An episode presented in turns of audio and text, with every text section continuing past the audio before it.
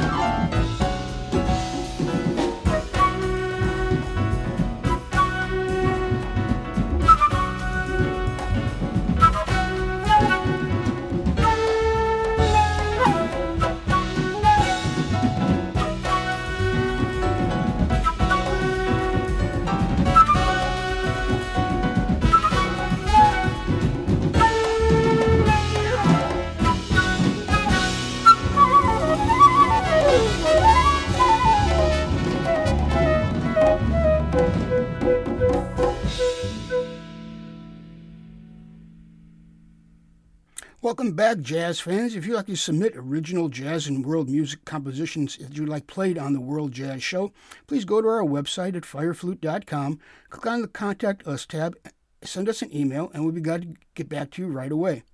Let's get back into more music, and we're going to take a listen from a song from the 1995 Visionary Compact Disc project and a song called Equinox.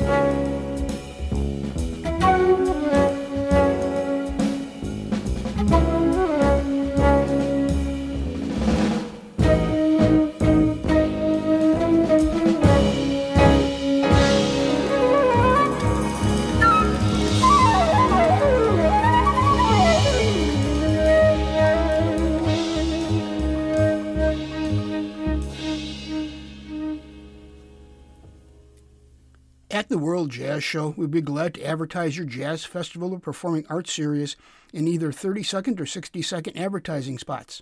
Let's get back into another song from Visionary called Wise One.